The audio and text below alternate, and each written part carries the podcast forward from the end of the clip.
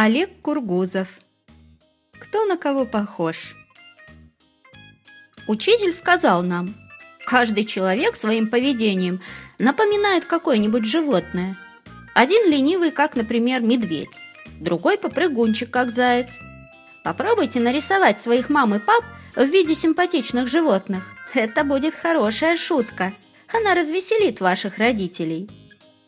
Когда я пришел домой, папа лежал на диване, читал газету и зевал. Я нарисовал его медведем в берлоге. А тут мама возвратилась из магазина с тяжелыми сумками, и я нарисовал ее верблюдом с огромными тюками. Мама и папа посмотрели на мои рисунки и рассмеялись.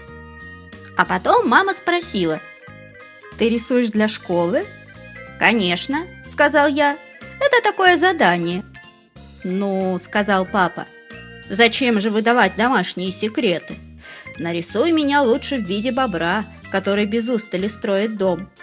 А мама пусть будет беззаботной порхающей птичкой». Я так и сделал. Папу бобром, маму птичкой и сдал рисунки учителю. И тогда папу привлекли к ремонту школы, а маму заставили петь в родительском хоре. Хорошая шутка получилась.